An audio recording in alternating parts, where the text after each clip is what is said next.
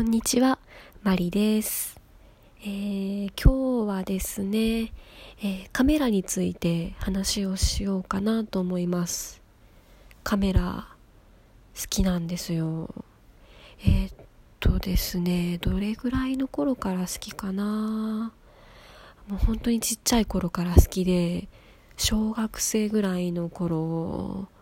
まあ、当時はね、あの、インスタントカメラ、映るんですとか、そのその辺が主流だったんですけどね。映るんです。なんかねこう家族旅行に行くたんびに買ってあのー、1本使い切るとかそんな感じでまあ旅の思い出みたいな感じで撮り始めたのが最初だったと思うんですけどあのあの時代良かったですよね。その現像するまでどんなものが撮れてるか見えないっていうのが結構面白くてね、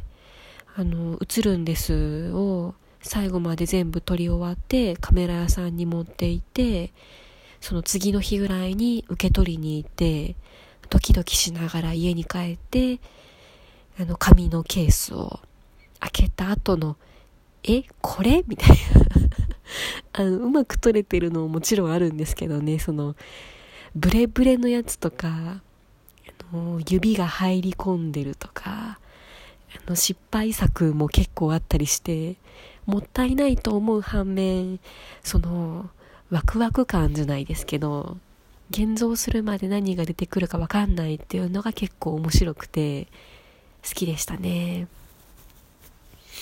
であのー、私が最初に自分のお金でカメラを買った時はえー、中学3年生の時ですね。あの、因島の出身で、福山の高校に、あの中学高校に通ってたんですけど、その、通学経路というか、あの、通学で通る道のところにやっぱりカメラ屋さんがあって、まあね、やっぱり写真が好きなので、よくこう、ガラスケースの中を覗いてみたり、してたんですけどあのフィルムカメラを初めて買ったんですよね。お小遣いで、まあ、今もうフィルムカメラなんてもうないと思うんですけどその頃はまだデジカメとかそういう最先端なものはなかったのでもう主流はフィルムカメラだったんですよね。よく覚えてますね。あのシルバーの本体だったんですけどもうお気に入りすぎていろいろ持ち歩いてもうなんか端の方が擦れて銀が取れちゃって。もう結構シルバーと黒のまだらのカメラになってましたね。うん、フィルムカメラもあの映るんですと同じでね結構面白いんですよね。やっぱり現像するまで何が出てくるかわかんないっていう面白さがあって。くじ引きみたいなちょっとそんなイメージでしたね。しばらくはそのカメラを使っていてで私が高校2年生ぐらいの時にねあの富士富士フィルムさんからチェキが出たんですよ。チェキって今もありますよね。あのどんどん進化して可愛いチェキになってるんですけど私が買ったやつは本当に初代だったので、サイズも割と大きかったですし、もうシルバー一色で全然可愛くなかったんですけど、それでもね、あの、撮って、あの、ウィーンって上の方から、そのスナップ写真みたいなのが出てきて、で、1分ぐらいだったかな、ちょっとこう振りながら、あの、時間を置いてるとだんだんこう見えてくるんですよね。うんその見えてくる過程っていうのを自分で目にしたのが初めてだったのでチェキはすごい楽しかったですね。あの現像に出しちゃうとそのカメラ屋さんで渡してから写真で受け取るまでの過程って全然わかんないんですけどそのチェキはねこう映像がじわーって浮かび上がってくるのがあの楽しくてずっと見てられましたね。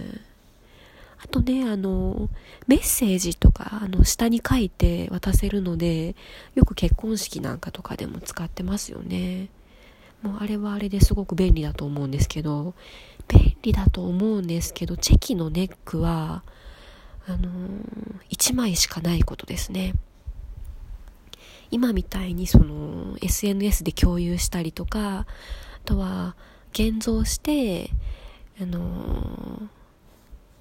人にあげたりとかいうのができないんですよね。もうチェキはその1枚しかないのでまあ2枚同じポーズで撮るっていうのも手かもしれませんけど全く同じものは2つとしてできないんですよね、まあ、そこがいい面でもあり悪い面でもあり私はね結構いいと思った写真は人と共有したいタイプなのでその1枚しかないってなるとちょっと嫌かなと思います。だって自分でも欲しいじゃないですか。自分でも欲しいけど人にもあげたい。でも人にあげると自分のがなくなっちゃうっていう。葛藤ですよねうんでえー、っと、次のカメラを買ったのが、大学3年生でしたね。あ、そうだ。よく覚えてます。あの、JR で脱線事故があった日、なんか4月の25日だったかな。あの、尼崎だか、西宮だかなんかあの辺で JR の運転士さんがスピードを出しすぎて、あの、脱線事故で亡くなった方がいてっていう。あの事故の日にあの事故が起こった時間帯に私カメラちょうど選んでたんですよ。もうカメラを買って帰ろうとした時にその家電屋さんのテレビにその脱線したボロッボロの電車が車両が映っていてもうすごいショック受けたのをよく覚えてますね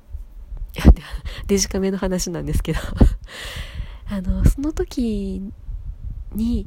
買ったのがキャノンですね。キャノンのコンパクトデジカメ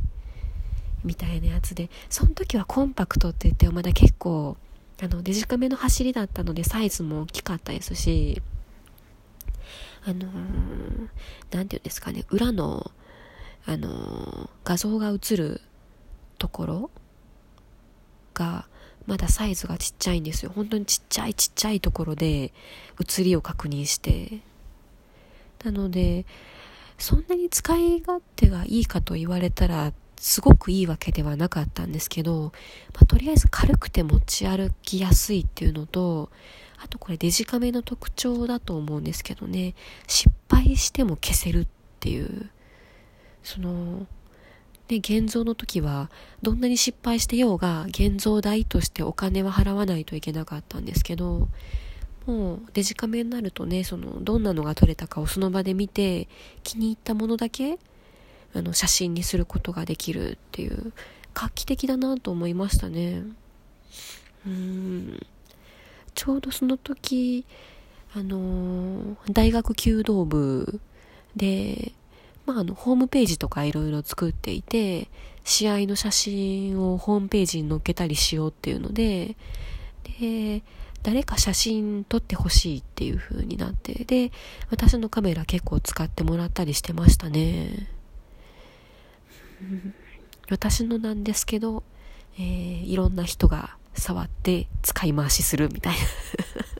な もうなんか、ほぼ弓道部のものみたいな扱いされてましたけど その後何かあったかな？その後もね、あの、デジカメが続くんですよ。2回ぐらい。あの、富士フィルムとかで、キャノンに戻ってみたりとか。やっぱりね、進化はすごいですよ。どんどん薄っぺらくなっていって、もうサイズもね、カードサイズぐらいになっちゃって、もう本当にどんどん軽くちっちゃくなっていてまさにコンパクトですよね。でそれでいて画質はいいので画素もねどんどん上がっていってむちゃくちゃ綺麗なんですよね。なのでカメラをね何回も買ってるとその進化がわかるんですよね。でデジカメとしてはそこまでなんですけどその後とうとうミラーレス一眼に手を出しましてですね。なんかそのちっちゃいデジカメじゃなくてこう首から下げるカメラ女子なるものがちょうど流行りだした頃で綾瀬はるかちゃんが首からぶら下げてる赤いあのミラーレス一眼が欲しいみたいになってもう勢いで買いましたね。であのミラーレス一眼とかねちょっと大きいカメラ使い始めるとぼかすとかあとあのシャッタースピードを抑えるとかね明るさを調整するとかなんかいろいろ